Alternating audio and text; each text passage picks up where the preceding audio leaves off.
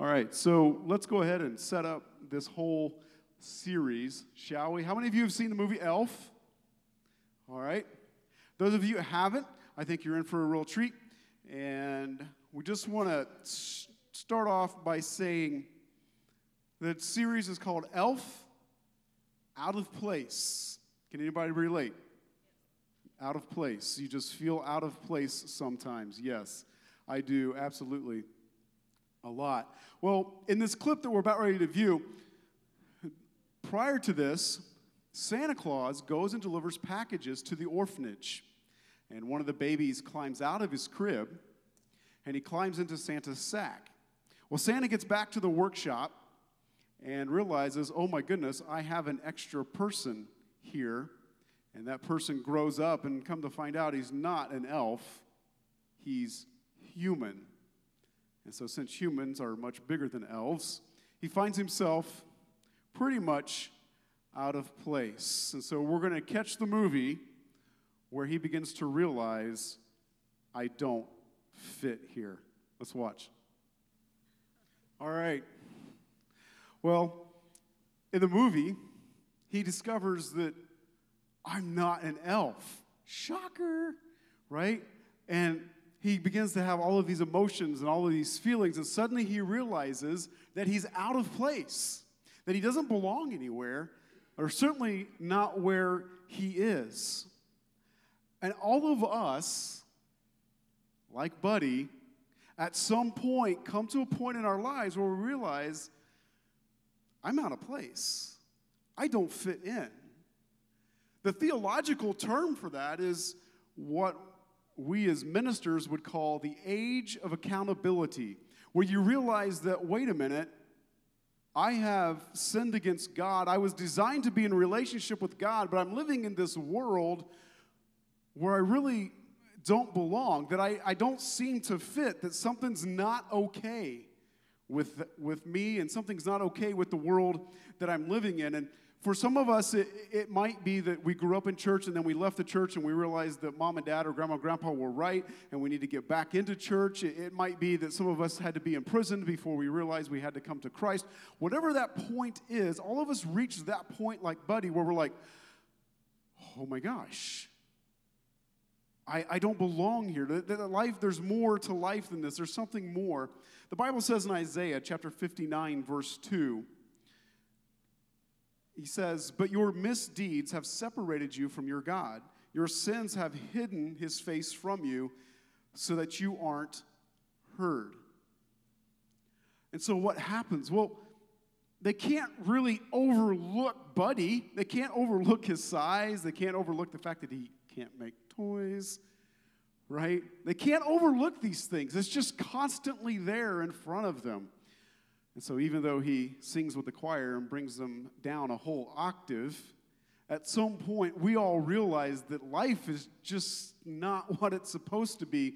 Something's something's missing. Something doesn't fit. And, and no matter what Buddy does, it's never quite good enough. It's never quite enough.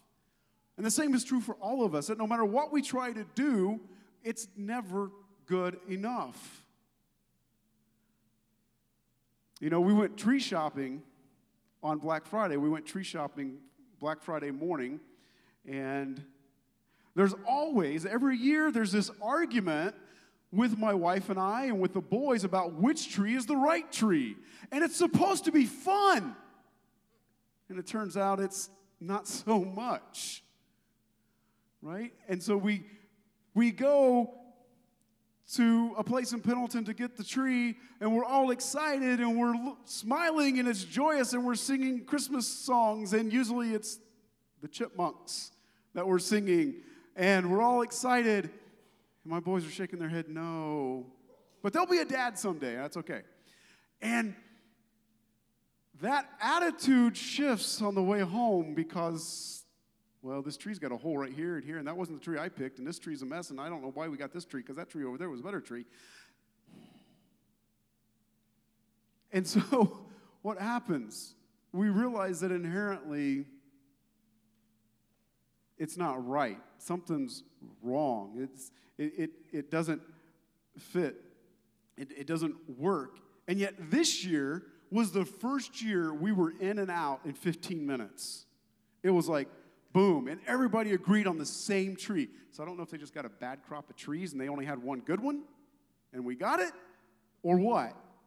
But you inherently just kind of know, right? You, you inherently know what works and what doesn't.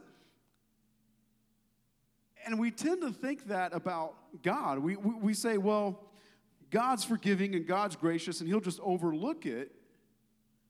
And yet the Bible tells us differently. That no matter how much he tries to overlook it or may want to overlook it, just like Buddy in the, with the elves, no matter how much we try to overlook it, guess what? There he is, right? Oversized, out of place. And no matter how we try to overlook our feelings of, of not being accepted and being out of place, and no matter how much we try to overlook it, no matter, no matter how much we ask God to overlook it, it's still there. It's still there. In fact, Habakkuk chapter 1, verse 13 says this about God Your eyes are too pure to look on evil. You cannot tolerate wrongdoing. He's like, I can't look at it. I, I won't tolerate sin. I won't tolerate wrongdoing in my presence. I won't, that's not okay. That's not acceptable. And inherently, we know that. And so at some point, everyone realizes we're out of place.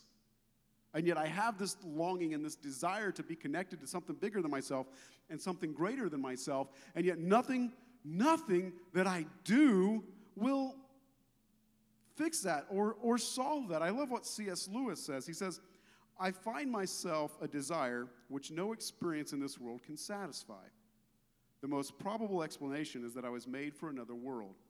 He goes, When I have a desire, that nothing in this world will satisfy, the next logical explanation is I must have been made for another world.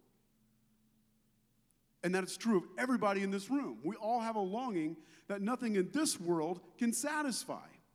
And so the result is we have to pull back and go, wait a minute, if nothing in this world will satisfy my desire, it must mean then, logically, I'm probably designed for another world and so we begin our search, we begin our look. Hey, it reminds me of this time when Lynn and I, we were first married, and we had some friends at the time, and they invited us over for dinner. And so we go, we go over to our friend's house, and we get in there, and we're talking, and we're waiting for them to get the food prepared and get the food done. And he goes, "Hey, because are you okay if I let and I don't remember, I don't remember the, his dog, the dogs, and you'll understand why I'm doing this in a minute. He goes, I don't, he goes, I don't, he goes, are you okay if I let the dog in? I'm like, yeah, sure. In walks this massive, I mean, massive canine. And I'm looking at it, I'm like, that's not a dog. That's not any dog I've ever seen. He goes, oh, this is, I'll give it a name. This is Fido. He's our timber wolf. What? Okay, listen, that steak I just asked you to cook for me that was rare, you need to char that thing, right? I want no blood on my plate. And they had a, they had a 100% purebred timber wolf as a pet. And I'm, and he goes, okay, well, let's sit down and eat. And I'm going, mm, mm, right? He's like, all right, well, here's your, here's your steak. You ordered yours rare. And for once in my life, I wanted my steak like my wife's charcoal, burnt, like you lick the grill. You know, that's what it tastes like. And so, and I cut my steak and blood comes out of it. And I'm just, and this timber wolf comes up as I'm sitting at the table and puts his head on my lap. Like, are you going to feed me? And I'm thinking, uh, yes, I probably will, and it won't be my steak. It'll be me. I'll be feeding you my arm or my leg or something it was out of place. It just wasn't right. I couldn't enjoy myself. I mean, they were great, wonderful people. I really wanted to enjoy my stay, and I couldn't because I said, okay, well, that's fine, let your dog in. And I thought, you know, it might be like, I knew it was an outdoor dog, so I was thinking like it might be a St. Bernard, or it might be like a Rottweiler, or a Doberman, or it might be some sort of big outdoor. No, it was a full blooded timber wolf with its head on my lap while I'm cutting my rare steak. I'm not okay with this. Is, is anybody, would anybody else be okay with this? Or am I just abnormal? Yeah, nobody raised your hands because all of you know that's okay. That's not right. Well, obviously, I lived to tell about it. I did get maimed. I petted him and played with him, and it was just. You ever had that moment where you're like, "Am I at the Addams family house?" Like, that's what I thought. I was like waiting for something to happen, but nothing ever did. And I just wonder what's going through the mind of this wolf as he's sitting there waiting for me to like feed it or, or, or something. And, and is he like, I don't belong here, but I'm a part of the family? And is he looking around like, you don't look like me, but I'm in the den, and so I'm accept? I don't know. I don't know what's going through this wolf's mind, right? And I don't know how they got it. They said, well, we raised him from a pup. And, you know, like I've heard the story about the wolves raising the boy, but I've never heard about the boy raising the wolf.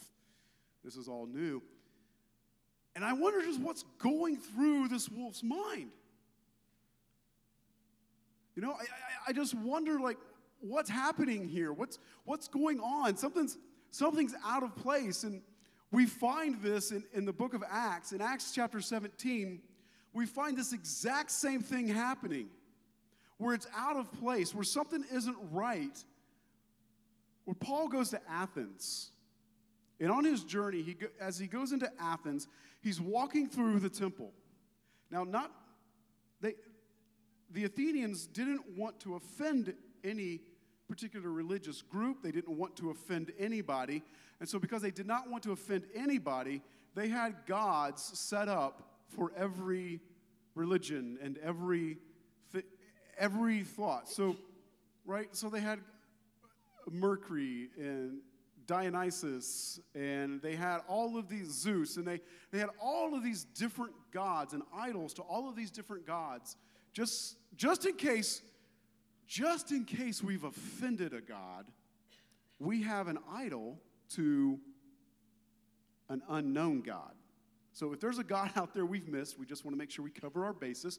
And so this is His. This is where He belongs, and this is His place. Right? And so we don't want to offend anybody. Let's just make sure we've got this right here. And so as Paul goes into the Areopagus, it's called the Areopagus, and he goes in, and it's this big auditorium with all of these gods on display and on the walls. What happens in this auditorium is that they debate and they debate philosophy and debate they debate culture and they, and they have these great debates.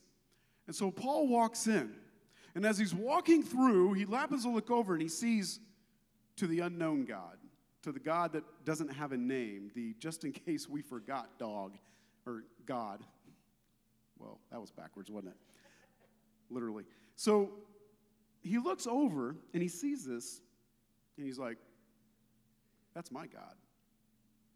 Because there's no idol to Jesus. There's no, there's no idol, there's no place for Jesus. So Paul says, I'm going to tell him about that God. I'm going to tell him about that one. And so he does. But what are they debating here? When he walks in, they're debating two, two thoughts of philosophy. And I'm just going to touch on this because this is not philosophy. This is, you're going to get just like a drop of philosophy 101. Are we okay with that? Hold with me just for a minute. There were, they were debating two thoughts of philosophy. The first was the Epicurean. And you can read your Bible, read Acts 17. It says that the Epicureans and the Stoics were there debating. The Epicurean philosophy, the, the Epicurean thought of philosophy, if you take philosophy, you'll, you'll study this and you'll probably have it on a test. But their, their philosophical thought was that life is about seeking pleasure. Their thought was life is about the pursuit of happiness and being happy and so what I want to do to be happy is I want to I want to minimalize everything in my life that I can so that I have enough money to go have all of the wonderful experiences that I can possibly have, and I can travel and I can enjoy and, and be happy. If you're watching HGTV, these people are buying the mini houses, the micro houses, the. What are you staring at me for? Like you've never watched HGTV? You've never seen the person that has the bed right next to the kitchen in this mini house of like, it only has like 500 square feet? Nobody? Yes? Okay. Okay, yes, yes. I've got two people, three. All right. Can I get four, five, six? Okay, I'm not an auctioneer, but let's go. Right? I mean, these are the Epicureans. I, I want, I want my friends to, to, I only want so many friends because I don't want to create a bunch of problems in my life and I don't want to deal with a bunch of issues. So I don't I want to keep my friends close. I want to make sure all my friends think like I think and I want to I want to minimize everything that I can so that I can go out and have all these experiences and chase happiness and not have to be concerned with anything else. I just want to chase happiness. That's the Epicurean philosophy. The pursuit of happy, to be happy, to pursue happiness at whatever the cost. Now, on the other side of that are the Stoics. And the Stoics believe that in order to find true happiness, true happiness is not necessarily found in pleasure. True happiness is found in morality and keeping law and virtue and in the intellect. And so it doesn't really matter how big my house is, that's just a part of this world. It doesn't really matter how many shoes I have in my closet, that's just a part of this world. What really matters is how intellectually smart I am and how well I can keep the rules and the laws and so on. And so when Paul walks into the Areopagus in Athens, he has the Epicureans are arguing that no, life is short and you've got to make yourself happy and just do whatever makes you happy. And you've got the Stoics arguing no, it's important to be happy as you must be intellectual and, and hold on to virtues and, and keep the law and do the right thing.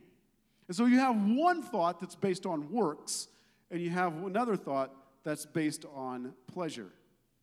And they're arguing and they're philosophizing and they're having this debate. And Paul walks in and he goes, Guys, gals, it's not about either of those schools of thought. Both of those schools of thought are off, completely off. He goes, Can I talk to you about the unknown God? Can I tell you about the God that you don't have listed here? Can I tell you about the God that you don't want to offend? And so he begins to explain. The Bible says that he begins to explain and debate starting back in Genesis and working his way through. And he, in Acts 17, you can read all this. And then he says, Now, why? He says, Why did God allow man to feel out of place? Why did God allow mankind to, and every single human to ever be born, feel like things just aren't good enough and they have to get better and, and something's wrong? And then he gives this answer to his own question in Acts 17 27 through 28. God did this so that they would seek him and perhaps reach out for him and find him, though he is not far from any one of us. For in him we live and move and have our being. And some of your own poets have said, We are his offspring. Now, I don't want to get into the Greek mythology when he says, Some of your own poets have said, We are his offspring. He's, he's a, it's a direct reference to Greek mythology and how Greek mythology believes that the human race came about. He says, but simply that, he goes, Your own poets have even said, We are God's children.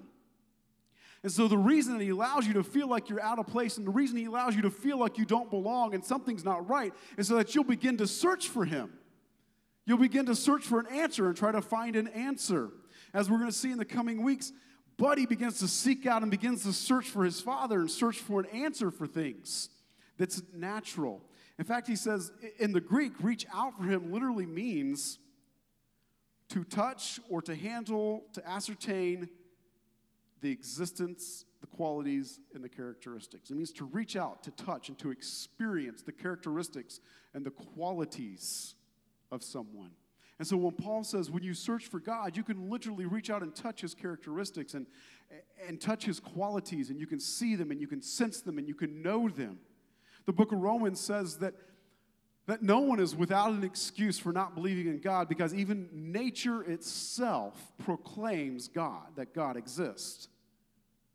I don't know if you've ever gone out to nature and stood maybe at a waterfall and just experienced the overwhelming feeling of, of a waterfall or hiked at night and just out in the middle of nowhere and just seen stars. And the, the beauty of nature itself proclaims that there's a God.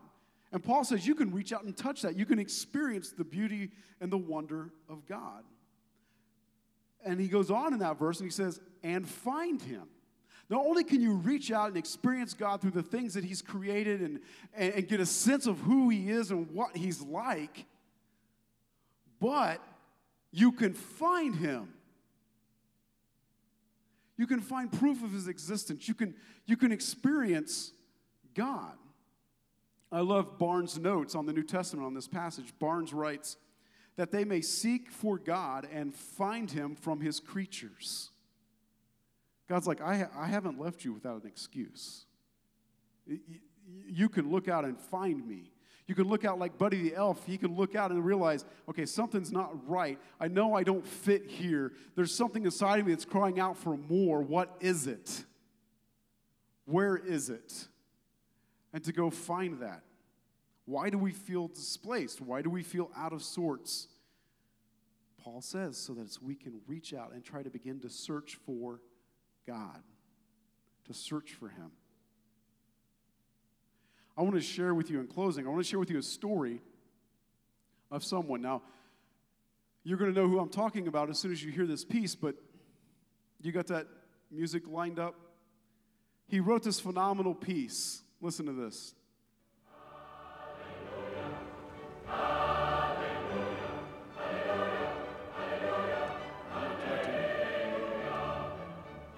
Is that familiar to anybody? All right, who can tell me who can tell me? Lynn and I, when once they announced, I now present to you Mr. and Mrs. Tyson Priest. This is what they played. It was awesome. But anyway, what? Um, well, who who wrote this? Handel, right?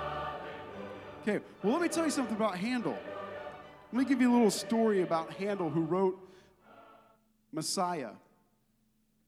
Handel was an amazing composer and he began to write Italian operas.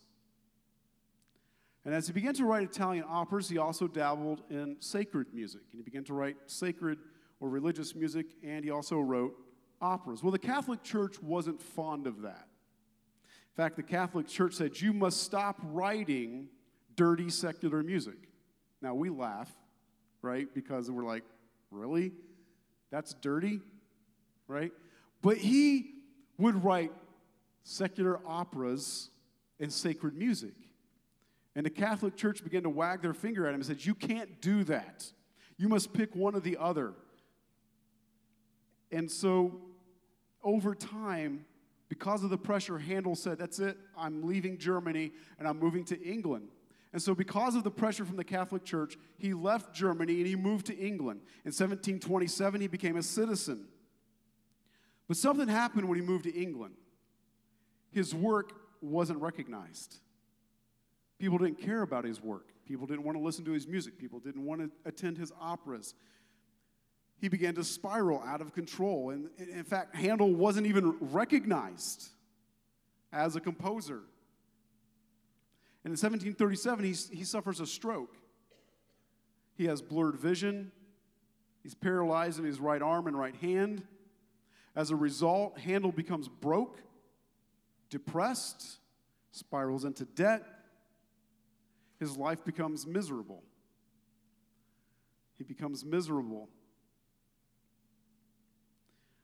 And so, in his struggles with his finances, in his struggle with his emotions and his depression, and again, why would God allow this? It's so that he can begin to search for God and begin to find God. So he finds Jesus. And in 1741, he writes Messiah, 1741. What happens nearly 30 years later on this side of the planet? We declare our independence from England, 1776, just to kind of put all this in time. So he's in England at this time. And he finds Christ. Well, he begins to write his attendant hears something going on in his room, and his attendant, who helps him because he's had a stroke and he's, he's paralyzed, he has blurred vision, knocks on his door. And he can't figure out what's going on in Handel's room. And so Handel doesn't answer. And so he opens the door and he walks in, and there's Handel on the floor in tears. And I want to quote what Handel said, word for word. This is what Handel told his attendant I did think that I saw heaven open and I saw the very face of God. And with that, he got up and penned the Hallelujah chorus. He told his attendant, I think I have seen the face of God, and I think I have been to heaven, and I have seen God himself. I have to pen what I've heard. And he begins to write. In the best way that human music and earthly music can describe, he begins to write. Now, Messiah first premiered in 17 or 1842. Or I'm sorry, 1742. It first premiered, and John Wesley says, if you're familiar with John Wesley, the great pastor, he says there were some parts that were affecting, but I doubt it has any staying power. This is why pastors shouldn't dabble in music. Right? He says, it had some moving parts, but I really don't think that this song has any staying power. But when the song was played, uh, when Messiah was played for King George, yes, the same King George was a part of the American Revolution and fought us. He heard it. And when he heard it, he began to throw all of his resources behind it and said, The kingdom has to hear this.